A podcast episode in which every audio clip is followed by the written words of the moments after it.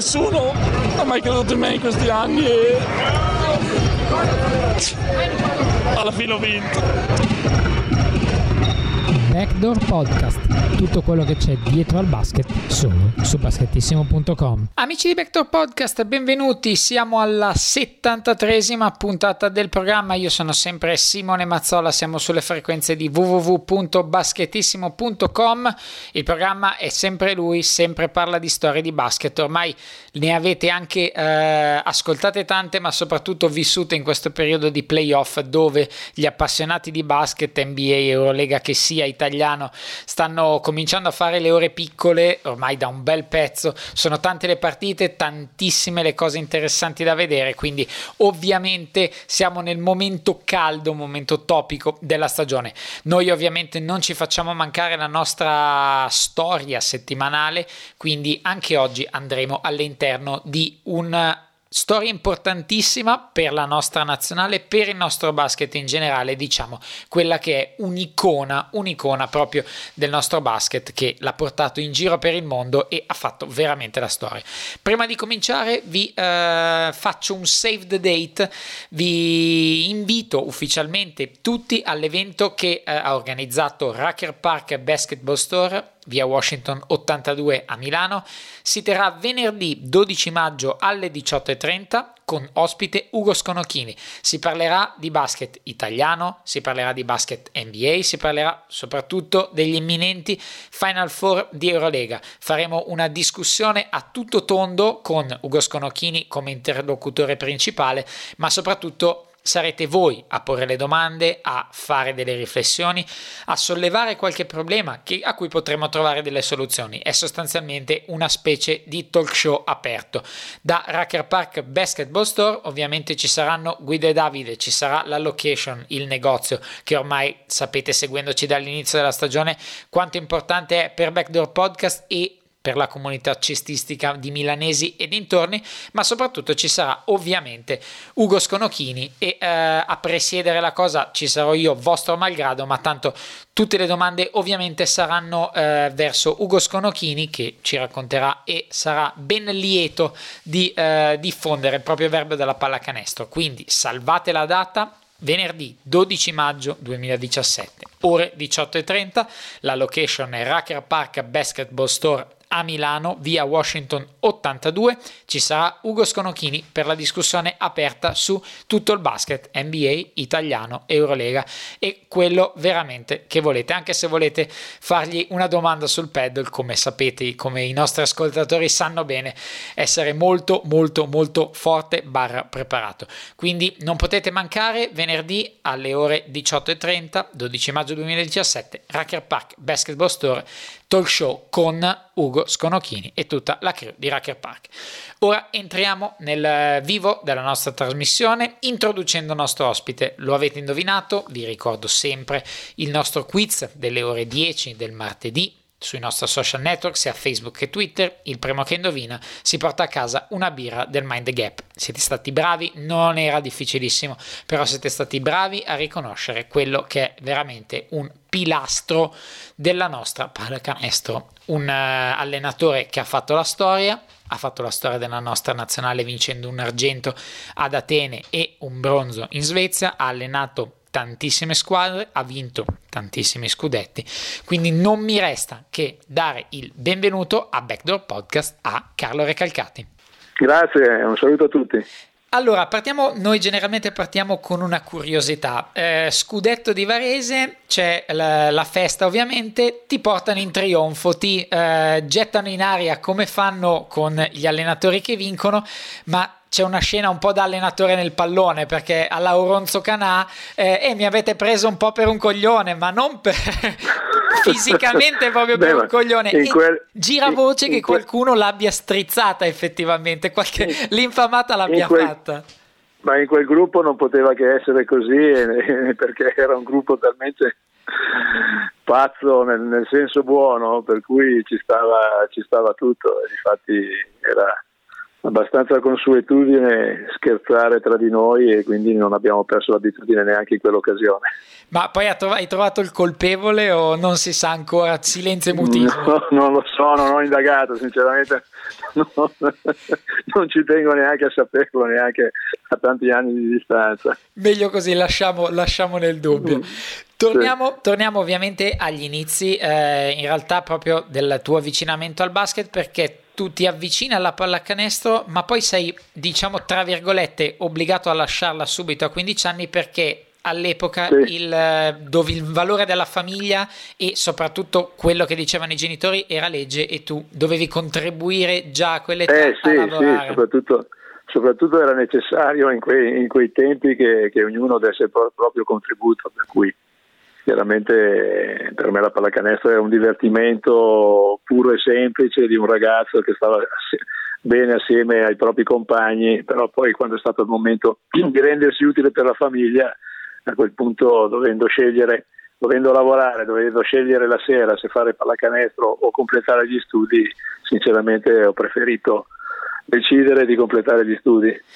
E questo però ovviamente non ti ha chiuso la strada definitivamente perché poi tu, nato a Milano, vedevi comunque, potevi anche vedere gli allenamenti dei tuoi compagni, comunque lo sport c'era, però arriva poi Arnaldo Taurisano che ti vuole a Cantù e oltre a volerti per il basket si offre anche di farti finire gli studi, contribuire alla tua famiglia che è una cosa, diciamo probabilmente la svolta del tuo rientrare nel mondo della pallacanestro. Sì, sì, sì, sì beh, diciamo che mentre, mentre, mentre, lavoravo e studiavo avevo la possibilità comunque di frequentare i miei amici e soprattutto di frequentare Arlando Taurisano che allenava quella squadra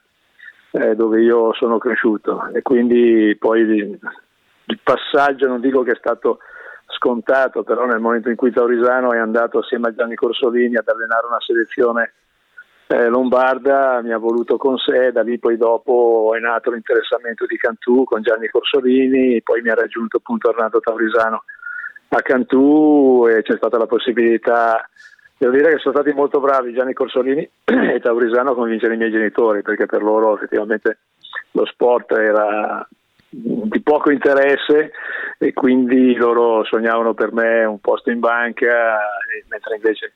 soprattutto la capacità dialettica di Gianni Corsolini insomma, li ha convinti che sarebbe stato bene che io provassi a fare anche dello sport. E eh, tu hai utilizzato una frase molto bella e che probabilmente spiegava anche i tempi. Nella gerarchia la parola sacra era quella dei genitori, poi venivano quelli degli insegnanti, poi veniva quella dell'allenatore e poi c'era sì. la valutazione del singolo ovviamente. Quanto avverti ora che vivi totalmente un'altra realtà. Quanto avverti la differenza tra quella scala gerarchica che era quella eh, conclamata rispetto magari ad adesso che è un pochino più eh, era, era, Sì, sì, in effetti era, era chiaramente, si, si, cresceva con, con, con, con quei valori dove chiaramente il rispetto era sacro per quanto riguardava eh, diciamo i superiori, per cui potevano essere i genitori, potevano essere gli insegnanti, poteva essere l'allenatore, poteva essere il preside e, e forse allora era addirittura esagerato. Eh, adesso chiaramente viviamo altri momenti dove non c'è invece nessun rispetto per, per determinati valori, per cui insomma per, per abitudine non mi piace così bollare, era meglio prima piuttosto che adesso, per abitudine anche per, per come sono fatto caratterialmente probabilmente la cosa giusta sarebbe nel mezzo e quindi avere il giusto rispetto e soprattutto avere la possibilità di, di, non di non darlo in modo, in modo scontato perché non si usa, ma semplicemente chiaramente cercare di avere la capacità di valutare eh, a chi dare rispetto oppure a non darlo, però è fuori di dubbio che bisogna, bisognerebbe partire con eh, un po' di educazione civica che sta mancando un po' anche nelle nostre scuole, senza arrivare agli estremi di quando io ero ragazzo, però trovare una, una situazione media che secondo me potrebbe essere quella più giusta. E per te il, il, basket è sempre stato e lo è tuttora un, un divertimento. E ti chiedo eh, quanto poi eh, cioè, è cambiato qualcosa nel momento in cui quel divertimento è rimasto tale, ma con un connotato lavorativo. Ovviamente le, le, cose cambiano, ci sono dei doveri e quindi la parte divertente può rimanere, ma c'è anche una parte di doveri che magari può appesantire quel divertimento che era genuino prima. Sì, sì, no, è assolutamente vero, è chiaro che devi essere molto, molto coscienzioso e soprattutto eh, devi, essere, devi essere appunto responsabile di, degli impegni che hai nel momento in cui fai un, è vero che fai uno sport, fai una cosa che ti piace, però è una professione ed è un lavoro, quindi devi cercare di farla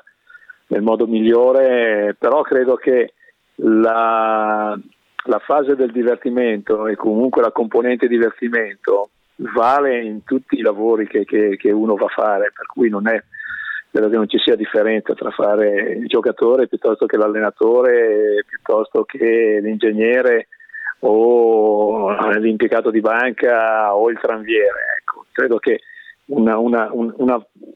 una, componente di divertimento ci debba essere perché sennò il lavoro diventa veramente pesante quando il lavoro è troppo pesante poi dopo va a finire che lo fai male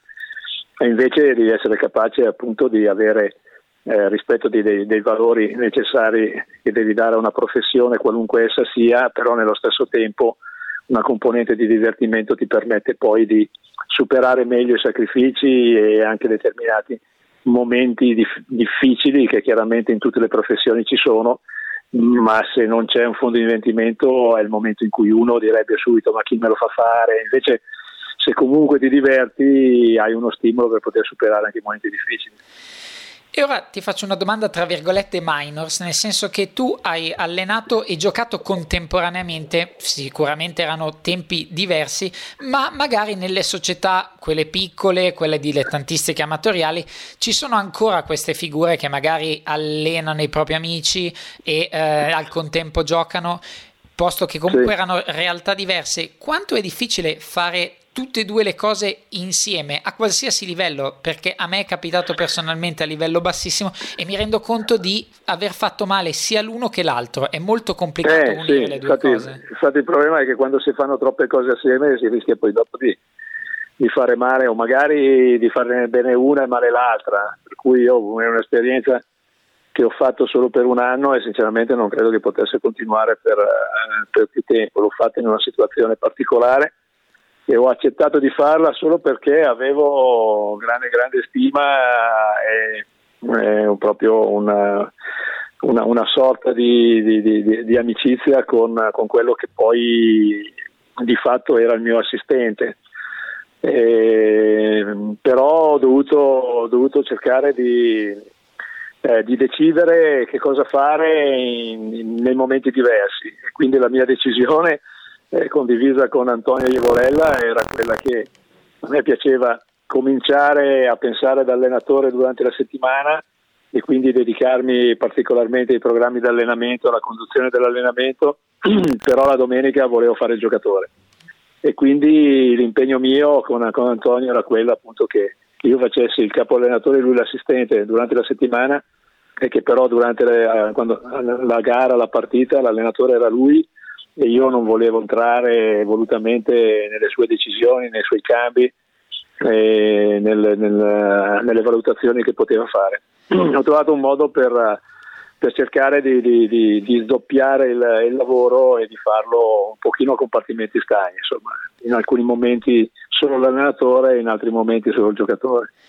e eh, ovviamente arriva il momento di fare l'allenatore e eh, facciamo diciamo un fast forward e andiamo a Varese. Varese noi abbiamo avuto ospiti due dei tuoi protagonisti, ovvero in tempi passati Gianmarco Pozzecco e Andrea Meneghin che entrambi ci hanno raccontato, come giustamente tu hai detto all'inizio nel riguardante l'aneddoto, un gruppo veramente sui generis che ha saputo vincere con la sfrontatezza ma anche col divertimento con eh, il farsi scherzi. Gianmarco ha detto sì. che ogni tanto passava e tirava una botta nelle parti basse di Santiago così senza farsi vedere. Ti chiedo, eh, per un gruppo così sui generis, quanto è difficile eh, mettere una linea di demarcazione tra il momento giocoso che ci deve essere e c'è stato e il momento in cui si deve lottare per vincere e si deve mettere tutto da parte? No, dunque, innanzitutto bisogna fare una premessa, che quel, gruppo era, era, era, era, così e soprattutto c'era da parte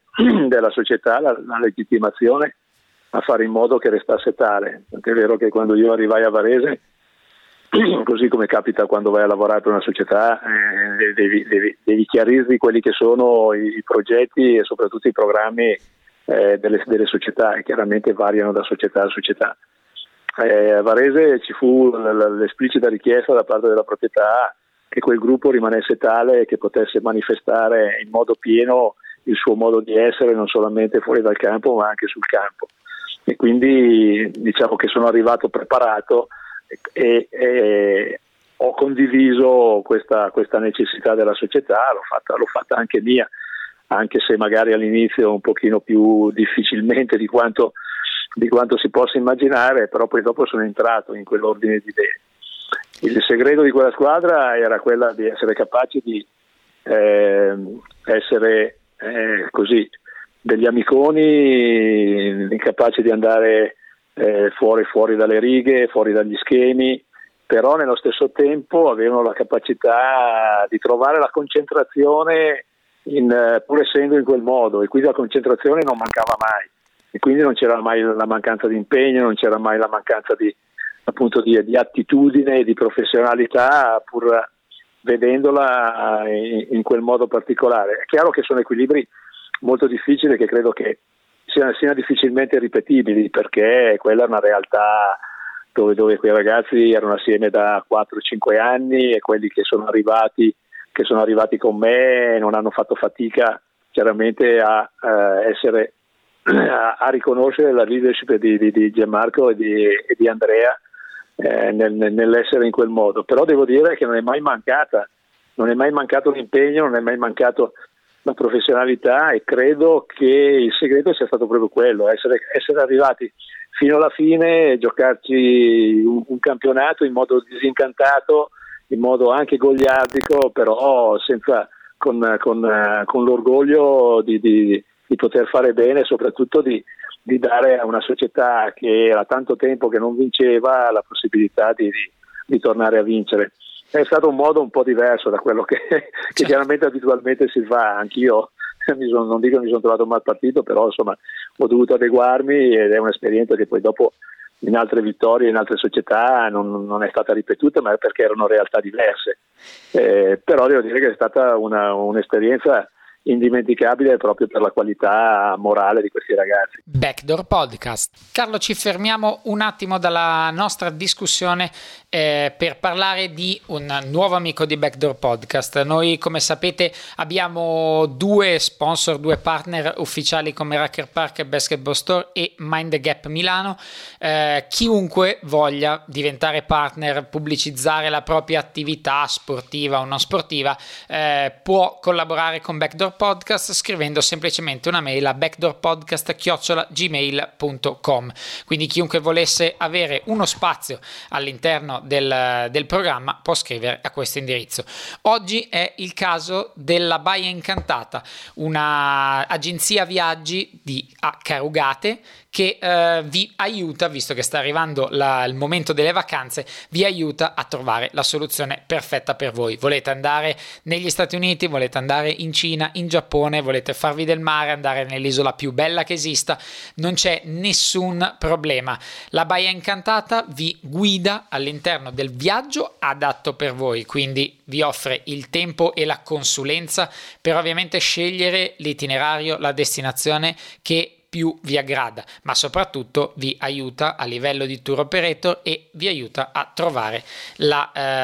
eh, soluzione a livello di tempi, logistica, trasporti e soprattutto ovviamente di scegliere la struttura corretta per voi o eventualmente un tour itinerante. Non ci sono veramente limiti, la Baia Incantata via Santa Maria 37 a Carugate è a disposizione vostra completamente. Potete chiamare ovviamente se volete un appuntamento se pensate di dover stabilire, di dover decidere un viaggio di nozze o il vostro viaggio della vita o il vostro tour della vita, potete chiamare per prendere un appuntamento e eh, non arrivare e magari dover aspettare allo 02 92 15 3317. Vi risponderà Katia che troverà il momento buono per voi e vi dedicherà tutto il tempo che vi servirà per scegliere il vostro viaggio, anche perché come tutti sappiamo lavoriamo tutto l'anno, le vacanze vengono una volta sola, bisogna scegliere, saper scegliere bene sia la destinazione che la location perché ovviamente eh, si, ci si vuole riposare, svagare il cervello e eh, rilassare i ritmi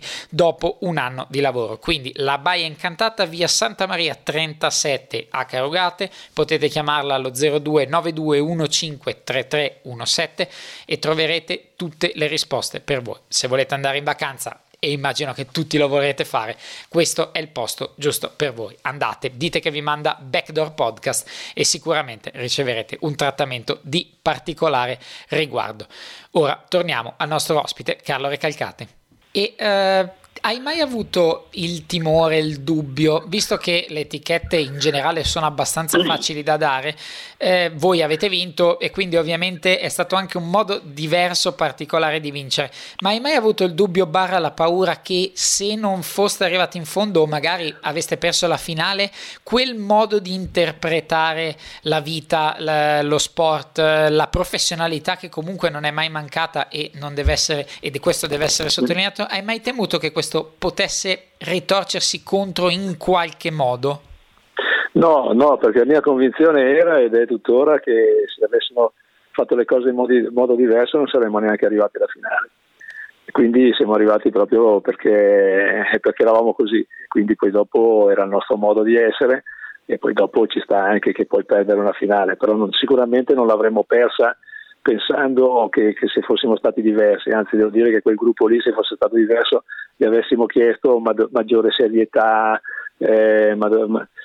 maggiore raziocinio, così non, non, non, ne avrebbe, non, avrebbe, avuto le qualità per, per, arrivare in finale. Quindi è stato proprio quel modo di essere loro che, che gli ha permesso di arrivare lì e poi dopo, dopo di vincere la finale. L'anno prima eh, perdete un derby in casa e ironicamente eh, viene detto ci voleva un canturino per perdere un derby in casa che tra il serio e il faceto eh, è, una verità ma soprattutto ti chiedo come si viveva a Varese il derby contro Cantù.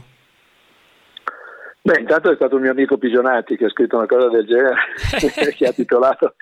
in quel, in quel, modo e chiaramente non aveva detto una cosa sbagliata perché era, era la realtà, che avesse scritto una cosa diversa, semplicemente gli avevamo dato e gli avevo dato la possibilità di poterlo, di poterlo scrivere. Quindi,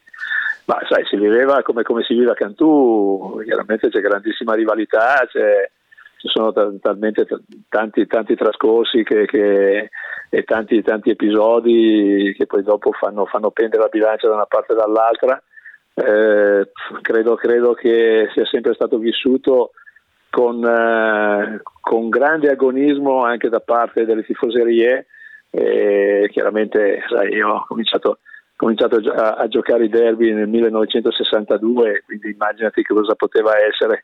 appunto allora anche la, la, la, tifoseria, che non era sicuramente la tifoseria organizzata, però quando, quando c'era di mezzo appunto il derby era, era, era un, uh, un, un, tutt'uno contro, contro, tutti gli altri. Eh, però devo dire anche con, con, grande rivalità, con grande sfottò, qualche volta le tifoserie hanno anche trasceso e, e sicuramente non, non, ci sono stati degli, degli episodi edificanti eh, però devo dire anche che eh, nel, nell'approcciarsi al momento del derby c'è sempre stata insomma grande, grande rivalità e, e, comunque grande stima perché chiaramente si, si, tratta di due società che hanno fatto grande la pallacanestro italiana in modo diverso, vincendo mo- moltissimo, quindi le vittorie dell'una non hanno tolto vittorie al, al, agli altri e viceversa, no? sai diversa è quando magari ti trovi a giocare un derby tra due, tra due squadre dove una vince sempre e l'altra non vince mai. E invece, invece, devo dire che da questo punto di vista qua fortunatamente Cantù e Varese hanno vinto talmente tanto che la, la rivalità è anche una sana rivalità e eh, quello scudetto di Varese è il primo e tu hai detto pur avendo vinto tanto la prima sensazione della vittoria è quella che eh, poi ti rimane per sempre pur rivivendola con altri presupposti con altre dinamiche ma quella ti rimane e che cosa ti ricordi magari dei momenti in cui hai realizzato che quello scudetto era tuo No, no, perché, perché, perché il primo, chiaramente io ne avevo vinto da, da giocatore, quindi certo. potevo così comunque immaginarmi che cosa, che cosa, volesse dire un po' per, per, per, tutto l'ambiente che ti circonda. Per cui ti, dico, le sensazioni, la sensazione mia, è, siccome era uno scudetto che è arrivato veramente inaspettato, non programmato, e quindi era la, la, la, grande, la grande, tensione, la grande soddisfazione di aver portato in porto un, un, un progetto andando oltre le aspettative. Eh, nel momento in cui poi si è arrivati al fischio finale, chiaramente si viene travolti e la cosa che a me piace tantissimo è, è vedere come la gente reagisce, soprattutto la, la, la gente che, che, vince per la prima volta. E a Varese c'erano tanti ragazzi che vincevano per la prima volta perché i loro genitori magari avevano avuto la possibilità di vedere la Mobilgisi o l'Ignis vincere e quindi provare già una, una certa soddisfazione. Invece quel, quel, quel, momento la grande gratificazione che ti viene data è il fatto di, di avere dato la possibilità a, tante, a, tanti ragazzi giovani e tanti tifosi giovani di, di, finalmente di poter dire anch'io, anch'io ho, ho, capito cosa vuol dire vedere vincere Varese e che lo, lo possono anche raccontare loro, ai loro genitori, ai loro zii. Dopo quello scudetto si aprono, si aprono, un ventaglio di possibilità. Sostanzialmente ce ne sono due importanti. Sembrava già fatta con Malaga e lì la tua famiglia sì. era contenta per te perché dice: Oh, bella, andiamo al mare. Poi sì. alla fine vai alla Fortitudo e la tua famiglia è comunque con te, cambiando repentinamente la situazione. Non è cambiato il loro approccio dicendo vabbè faremo qualcos'altro, faremo lo shopping, faremo... Sì, no, no, beh, ma no, tanto, tanto comunque la, mia, la mia famiglia ha sempre condiviso e ha sempre accettato tutte le mie decisioni e quindi le, ha sempre viste in, modo positivo e vedendole anche come, una, come un'esperienza nuova da fare. E per cui, ad esempio, io avevo delle ragazze che erano nell'età giusta anche per poter affrontare determinate esperienze perché avevano, avevano l'età dove potevano anche, anche, muoversi, non erano ancora sposate, insomma non avevano vincoli familiari e quindi poco, poco contava, una cosa che per loro contava era poter stare, eh, che, la, che, la, famiglia potesse essere unita, che questa fosse come era stato a Reggio Calabria piuttosto che che, che, a Malaga piuttosto che a Bologna quello che contava era, era, era stare, stare, assieme, quindi, quindi nessun problema da quel, da, da quel, punto di vista lì. Sì, era già fatta a Malaga ed era già fatta a Malaga insomma, per tempo, e solo che poi dopo, dopo Seragnoli, come, come, era abituato a fare, è entrato come, come, come un bulldozer e ha scombussolato, ha scombussolato un pochino le mie decisioni perché,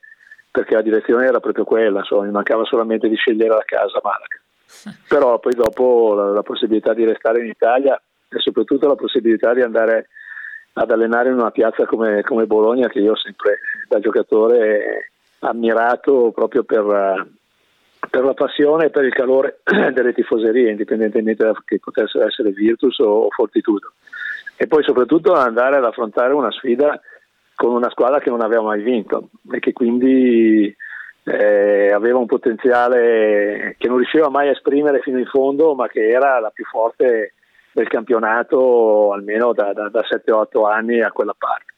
E quindi l'ho vista veramente come una bella sfida. E poi dopo la squadra era veramente forte, eh, perché quella fortitudo è stata la squadra più forte che io ho allenato in assoluto nella mia vita. Ed effettivamente riguardavo i roster, il roster nella fattispecie di quella fortitudo, fa veramente paura a pensarlo adesso, ancora tornando indietro nel tempo, però il finale della, della, storia era sempre lo stesso, poi alla fine in back to back due anni consecutivi, alla fine lo scudetto lo porta a casa Recalcati. E com'è stata la, diciamo il passaggio, cioè vincere uno scudetto fisiologicamente diverso con tutti i presupposti diversi rispetto a quello di Varese. Sì, sì, ma completamente, stata, era una realtà completamente così diversa rispetto a quella di Varese, perché quella di Varese è una realtà appunto molto disincantata dove la volontà della società era quella di, di dare grandissima libertà ai giocatori, di potersi esprimere in fortitudo, soprattutto per le esperienze precedenti, chiaramente è una realtà dove si viveva di grandi pressioni, di, di, di obbligo di vincere e quindi di affrontare una stagione cambiando completamente il registro rispetto a quella di Varese, improntata soprattutto su, su, sulle, sulle, regole, sulla, eh, sulla pressione costante che circondava la, la squadra, che circondava la, la, società, l'obbligo di vincere, cosa che sicuramente a Varese non c'era. E quindi mi sono trovato ad affrontare una realtà completamente diversa e mi sono dovuto riciclare un'altra volta, adeguandomi io a una, una realtà nuova piuttosto che cercare di portare quella che poteva essere la mia esperienza dell'anno precedente, ma così come a Varese, se avessi preteso che loro facessero delle regole, la regola non avremmo vinto, lo stesso avrei sbagliato a Bologna se avessi voluto che loro interpretassero la pallacanestro come, come lo facevano certo. come facevano Gianmarco Pozzeco e Andrea Meneghin e, e, quindi, e quindi è una realtà completamente nuova dove però il filo conduttore era quello di dare la possibilità a molte, a molte persone di arrivare alla fine e di godere un'esperienza che non avevano mai, mai, mai fatto e non avevano mai goduto, quindi vincere addirittura per la prima volta. E eh, in quella squadra ovviamente il nome che si accosta è quello di Carlton Myers che tu hai definito, e qui ti chiedo conferma, il giocatore più forte che tu abbia allenato non tanto per un singolo aspetto dove magari qualcuno poteva eccellere in modo diverso, mm. però a tutto tondo, a 360 gradi, e probabilmente è stato il miglior giocatore che tu abbia mai allenato nella tua lunga carriera. No, no, ma io sono convinto che lui sia il miglior giocatore italiano di tutti i tempi, anche di quelli che io non ho, non ho allenato. Eh, lui, lui, ha vinto veramente troppo poco per, per il potenziale che aveva e, e, e il suo potenziale eh, non, non, non, sempre riusciva ad esprimerlo, però dal punto di vista del potenziale, della completezza, eh, valutando il giocatore e dal punto di vista della tecnica e dal punto di vista de, de, de, della fisicità dell'atletismo e nella tecnica parlando di eh, capacità offensive e difensive. Lui veramente racchiudeva tutte quelle qualità in se stesso che mi riesce difficile eh, rivedere in qualsiasi altro giocatore che, che, non solamente che io abbia allenato, perché poi dopo tutti gli altri giocatori, magari uno è più bravo in attacco, l'altro è più bravo in difesa, eh, uno ha più qualità atletiche, l'altro ha più tecnica. Eh, Calton invece cosa, il rammarico che, che, che, ci si deve avere è che effettivamente lui quel potenziale lì non, non gli ha permesso di, di, di, vincere abbastanza per quanto poteva meritare, magari probabilmente anche per colpe sue, eh, perché nessuno dice che, che, poi alla fine siano responsabilità di altri. Eh, però la, la, mia affermazione era, era, era, era diretta, diretta, sicuramente a un pochino più allargata rispetto ai giocatori che avevo allenato io, eh, andava un pochino più in là e, e, e non posso fare che, che confermarla. E eh, la cosa bella da questo punto di vista è che eh, sempre per il discorso delle etichette di qui sopra tu hai definito il miglior giocatore italiano di tutti i tempi un giocatore che magari come hai detto tu ha raccolto poco però penso che ovviamente noi siamo comunque sempre troppo legati al risultato finale che è anche frutto di determinate contingenze, di meriti indubbi, ma di determinate contingenze. Quindi anche nell'NBA succede, vedi John Stockton, Carmelo per fare due nomi a caso, eh, non sempre si può vincere o raccogliere tutto quello che magari il tuo talento porta. Eh, beh, certo, Però, certo, ma d'altra parte insomma è, è, anche, è, anche, il bello dello sport questo qua, eh, perché sennò insomma, se, se vincessero sempre solamente gli stessi o quelli che hanno più potenziale non ci sarebbe neanche, ci sarebbe neanche competizione, sai, poi dopo il basket è uno sport di squadra, per cui insomma dipende, dipende molto da, Uh, da, da, dal gruppo in cui, in cui giochi, in cui, nel contesto in cui lavori e poi ti devo dire, tu hai parlato appunto di, di Stockton e di, di Malone e, e, vale il discorso di Myers. Eh, probabilmente se Myers avesse magari a un certo momento della sua carriera cambiato, cambiato squadra o Stockton e Malone avessero cambiato franchigia, magari avrebbero vinto di più anche loro. Però io credo che sia bello anche per, per uno sportivo restare in una realtà che magari è meno vincente rispetto ad altre, però avere la soddisfazione di farla diventare vincente. E credo che che, che la soddisfazione appunto per uno sportivo di, di, di rendere un gruppo, non dico eh, di basso livello, però di medio-alto livello e farlo diventare vincente, magari anche per una volta sola o per due volte, possa essere una grande soddisfazione che uno sportivo eh, può assaporare nella, propria vita. Magari tante volte è troppo facile andare a giocare in un gruppo che già vince, va bene, vai lì, vinci di più, però sei dai il tuo contributo, però non sei tu che gli hai fatto fare quel salto no, di qualità. Mentre invece se, se, se porti tu la tua squadra e la tua realtà a vincere hai dato veramente qualcosa di più. E poi arriva il eh, capitolo di Siena, ma prima di Siena qualcuno ti ferma in banca accanto e dice va bene Carlo, ok, va bene la F se vuoi, però Siena no. Eh beh, queste sono, sono le, le rivalità che ci sono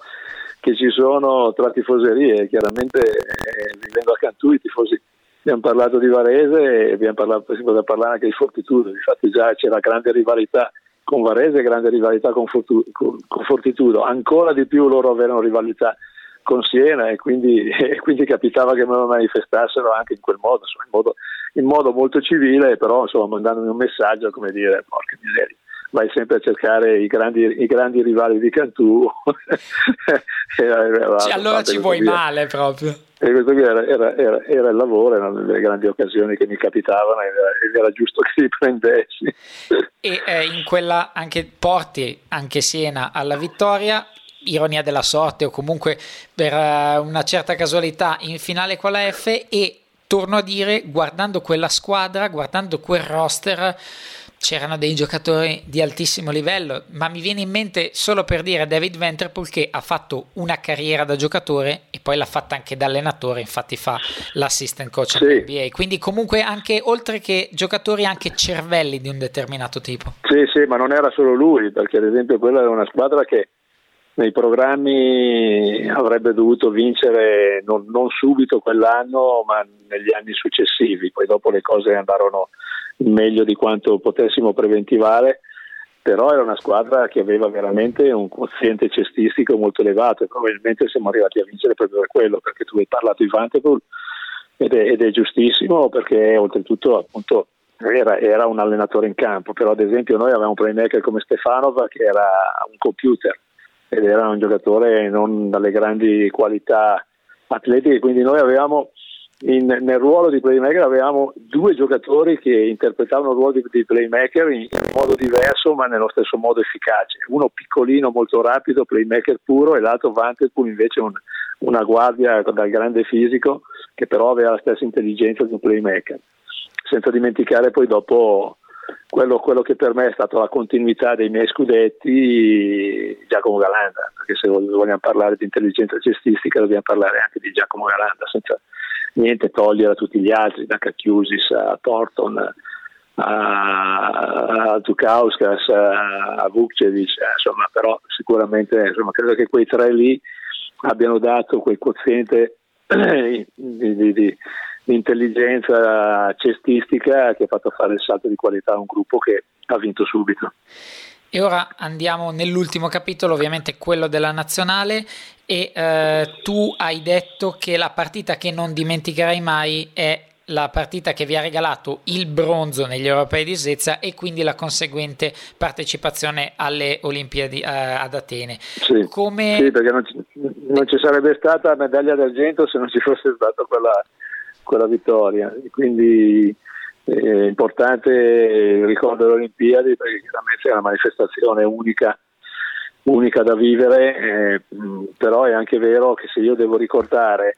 il, eh, il, il momento chiave del, del, ciclo, del, ciclo, di quella nazionale la devo vedere nella partita con la Francia, anche perché quello era un gruppo rispetto a quello di Atene con un po', un po meno di talento molto, molto, non molto più gruppo, però sicuramente un gruppo coeso, è un gruppo che aveva superato tante difficoltà, perché non dobbiamo dimenticare che quello è un gruppo che usciva da un'esperienza precedente fatta con, con Tanievic, eh,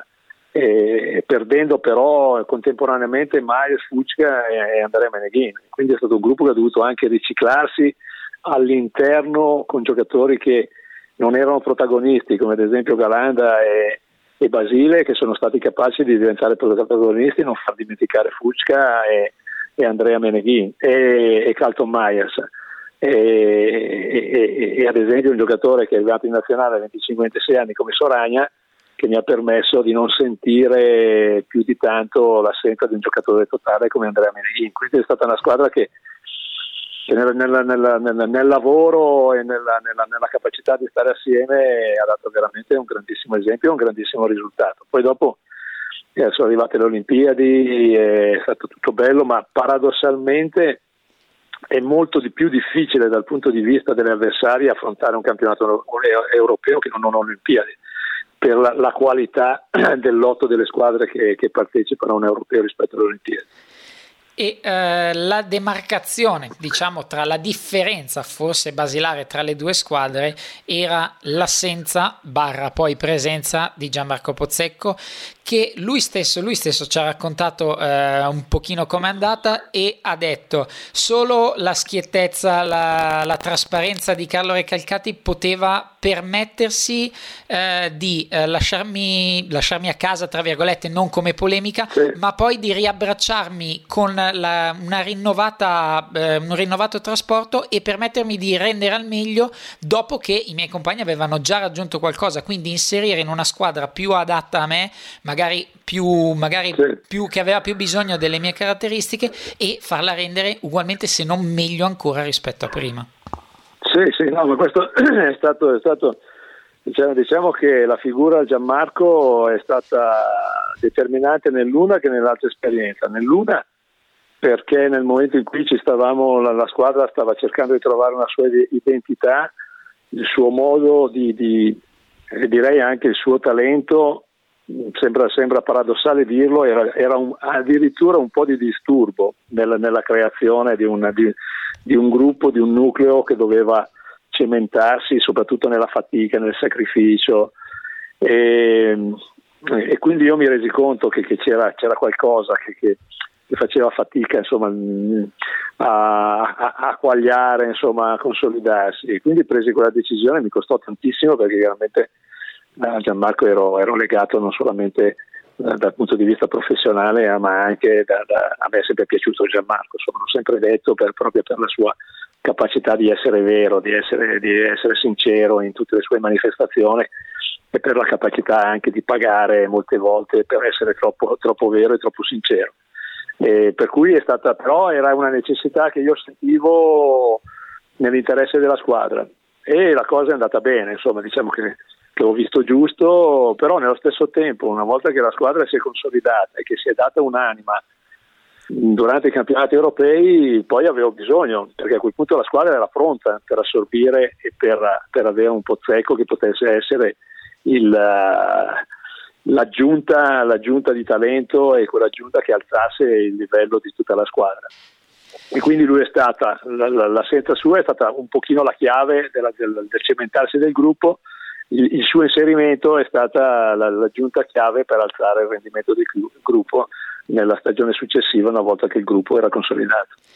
e eh, nel cuore, negli occhi, nell'animo, in qualsiasi punto del corpo, la semifinale con la Lituania è qualcosa che rimane a livello indelebile sotto gli occhi di tutti. Secondo Beh, te è... c'è un altro stata... momento, magari prima, che eh, è stato paradossalmente dall'interno ancora più chiave di quella presa di coscienza, di forza e anche di aver raggiunto un grande risultato? No, dunque lì con con la Lituania abbiamo, abbiamo, chiaramente giocato a mio avviso, poi non voglio, non voglio allargarmi troppo, però insomma, insomma, ho abbastanza memoria e, e l'età giusta per avere visto tante nazionali e tante partite della nazionale e credo che Italia-Lituania di, di, Atene sia la miglior partita in assoluto giocata dalla nazionale italiana. Certo. da, quando, da, da, quando, esiste. E quindi eh, forse perché sono,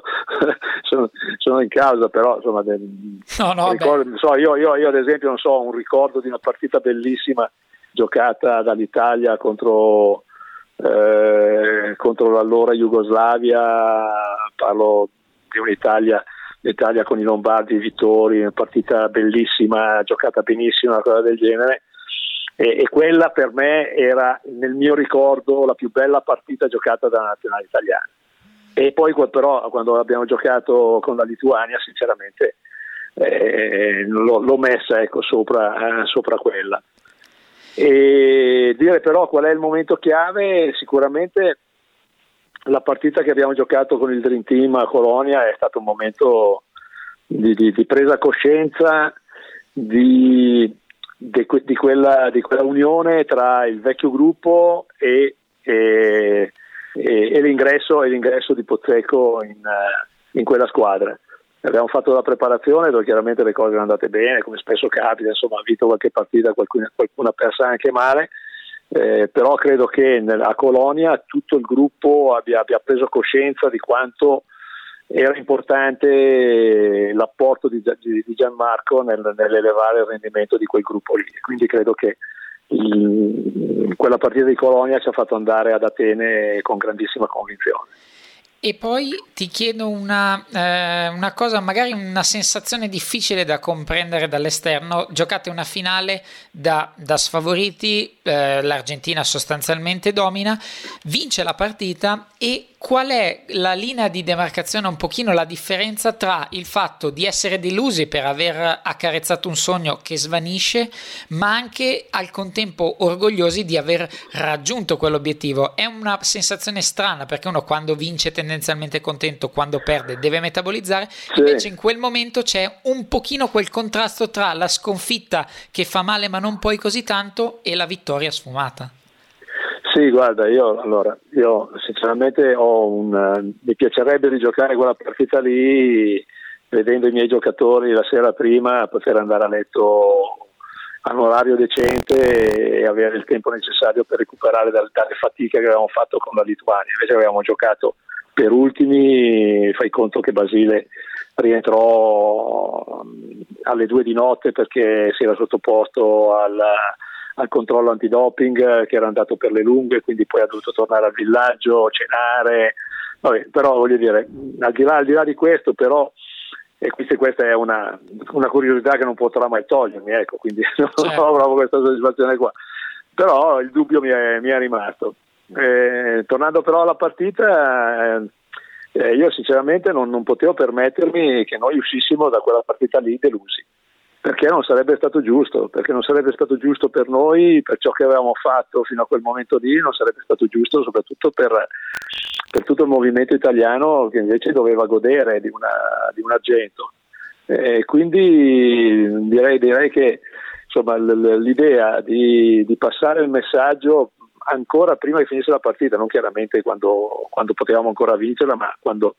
nei, nei, nei, negli scampoli finali si vedeva che insomma, la, la, la, la, partita non, non, non, non, la ripigliavi, era importante per me passare il messaggio a tutti noi, dello staff, a tutti i giocatori, il fatto che noi comunque stavamo vincendo, che stavamo vincendo una medaglia d'argento mm. e, e, che questo doveva essere il messaggio che doveva uscire poi dalla bocca di tutti e, e soprattutto nel modo di porsi di tutti quando poi la partita sarebbe finita, nella conferenza stampa il giorno dopo e nei momenti successivi. E credo che abbiamo, abbiamo centrato questo risultato, perché sarebbe stato veramente un peccato uscire solamente con la delusione di, di, di non aver vinto l'oro. Le Olimpiadi sono una manifestazione speciale, è, è, l'unica manifestazione dove effettivamente puoi godere anche del secondo posto. Poi dopo in tutte le altre manifestazioni vale poco eh, se non magari se non ti assegna magari un, la possibilità, come è stato non so, il bronzo di, di, di, di Svezia di andare poi alle Olimpiadi. Però insomma l'Olimpiadi, il podio credo che sia veramente una, una, vittoria dove sì è di chi vince l'oro, però una vittoria anche di chi vince il bronzo e quindi figuriamoci per chi vince l'argento. E ora per chiudere ti chiedo due momenti, ne abbiamo parlato vastamente in questa puntata, due momenti che ti ricordi, uno a testa che ti porti dietro, uno con E di Gianmarco Pozzecco e uno con OD Andrea Meneghin. Ma dunque, il momento di, di, di Gianmarco sicuramente... Eh, ma no, ma è, è, è, per tutte e due, è per tutte e due, è, è per come ho, ho, imparato a conoscerli e li ho imparati a conoscere in, un, in, un, momento che poteva sembrare negativo, perché io chiaramente andai a Varese a, ad allenare li conoscevo come avversari, chiaramente come dicevo con la società la loro, il loro input era quello di, di, lasciarli anche un po' fare, che potessero manifestare il loro modo di essere. Eh, però insomma finché non ci lavori assieme, finché non ci vivi assieme, poi alla fine non sai insomma, che cosa ti aspetta. No? E succede un fatto che, che, che, è, che, è, di tutti e due, quindi è un, ricordo il primo ricordo che ho di loro, che però mi ha dato l'idea della loro grandezza e soprattutto de, de, de, della loro amicizia. Ed è stato un torneo in, in prestagione che eravamo a Caspoggio alla fine di un primo tempo, loro veramente hanno avuto un battibecco cioè che per me voglio dire era, era boh, insomma, mi sembrava fin, fin, fin, addirittura fuori luogo, addirittura voglio dire, andarono veramente sopra le righe eh, dicendosi delle cose che, che sinceramente non, non, non, posso ripetere strattonandosi anche un po' e io la mia, la, la mia, reazione fu quella di dire va bene, voi il secondo tempo non lo giocate, fate la doccia eh, non, non, meritate di giocare poi dopo ne parleremo, una cosa del genere. E di fatti fu così. Poi dopo eh, appena finì la partita uh, arrivarono tutte e due, uno alla volta, eh, per spiegarmi, per dirmi, prima posto, poi dopo ve ne entriamo, ma mi disse le stesse cose, dice no ma guarda che insomma tu non ci conosci, ma noi ci vogliamo bene, non, non, non, non pensare, il nostro modo di mostrare che, che, che, che siamo amici, abbiamo grandissima considerazione e arriviamo magari anche tante volte prese dal nervosismo a dirsi delle cose, però ti garantisco che non, non, non, questo non cambia assolutamente il nostro, il nostro, rapporto, il nostro modo di essere, il nostro modo di essere amici e soprattutto il, la, la, la, il grande rispetto che abbiamo uno dell'altro. E arrivarono tutti e due in due momenti diversi e mi dissero le stesse cose e io capii che effettivamente era così. E nel proseguo poi della, della stagione e della, della vita che, che, abbiamo avuto assieme ho avuto modo e un riscontro che effettivamente era così, per cui ho un ricordo simile e uguale nello stesso momento di, di, di tutte e due. Io ti ringrazio tantissimo di, anche di questo Niente, ultimo aneddoto stato... divertentissimo. Eh, ti auguro in bocca al lupo per il finale di stagione e per continuare Credo. a divertirti ancora per tanti anni. Eh sì, eh sì è fondamentale. È fondamentale. Grazie, grazie, mille. grazie mille. Buona grazie. serata. Un saluto a tutti. Ciao. Ringraziamo ancora Carlo Recalcati, allenatore della pallacanestro Cantù, che ha appena finito il suo campionato e dovrà ovviamente decidere, come detto in conferenza stampa, proprio eh, a Milano dopo il derby, dovrà guardarsi un pochino dentro, vedere quali sono le criticità o soprattutto come sta lui a livello fisico e soprattutto psicologico per affrontare una nuova stagione, ma è ancora in sella e ancora può dispensare tantissimi consigli e come in questo caso, tantissime storie veramente molto molto molto interessanti e soprattutto di vita e di basket vissuta che ha fatto ricordare un po' a tutti noi con la lacrimuccia quei bei periodi della nazionale e anche delle rispettive squadre che ha allenato perché ad esempio come Varese un pochino in difficoltà, la Fortitudo ancora di più, non parliamo ovviamente di Siena, abbiamo rinverdito un pochino i loro fasti che comunque hanno fatto la storia del nostro basket. Se volete invece comprendere qualcosa di più sulla storia della birra unita allo sport, non potete che non andare al Mind the Gap in via Curta Portatone 5 a Milano.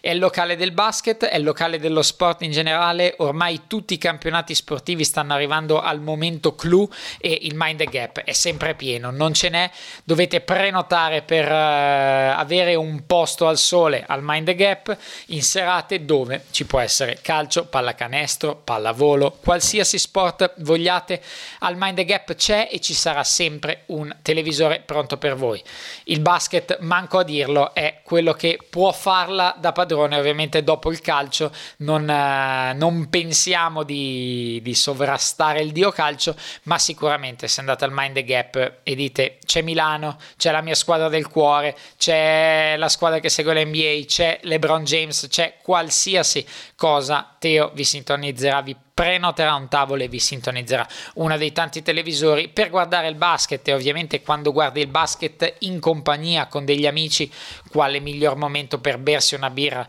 o mangiarsi un hamburger in vero vero stile americano. Quindi i bar sport negli Stati Uniti ci sono sono tanti sono belli e hanno veramente nulla da, da, invidiare, il Mind Gap non ha nulla da invidiare a questi bar sport perché effettivamente si possono guardare tutti gli sport insieme, fa molto comunione e anche sport diversi, poi magari vi appassionerete a uno nuovo, magari un volley, magari un football americano, magari un tennis, ci sono veramente tutti. Mind Gap in via Curtatone 5 a Milano è il locale del basket, è il locale gemello di Backdoor Podcast dall'inizio della stagione, quindi non potete che andare, anche lì ovviamente ovviamente la birra ve la potete vincere proprio con il concorso settimanale di Backdoor, non avete veramente scuse. Il clou e poi vedere la partita con gli amici volete mettere. Mind the Gap in via Cortatone 5 a Milano, ricordatevi, andate e spargete il verbo. È davvero tutto per questa puntata, io vi ricordo ovviamente i nostri canali social su Facebook e Twitter,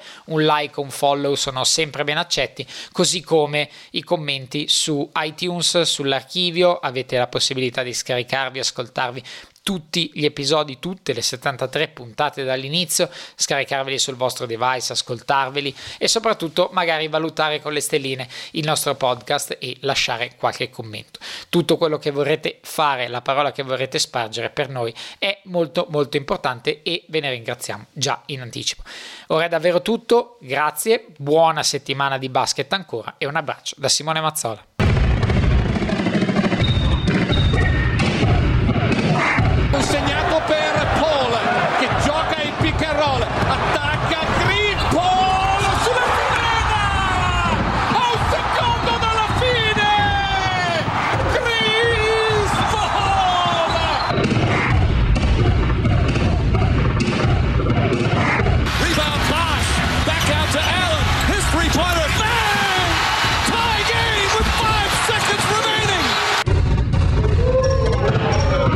Nessuno, nessuno ha mai creduto in me in questi anni e alla fine ho vinto. Backdoor Podcast, tutto quello che c'è dietro al basket solo su basketissimo.com.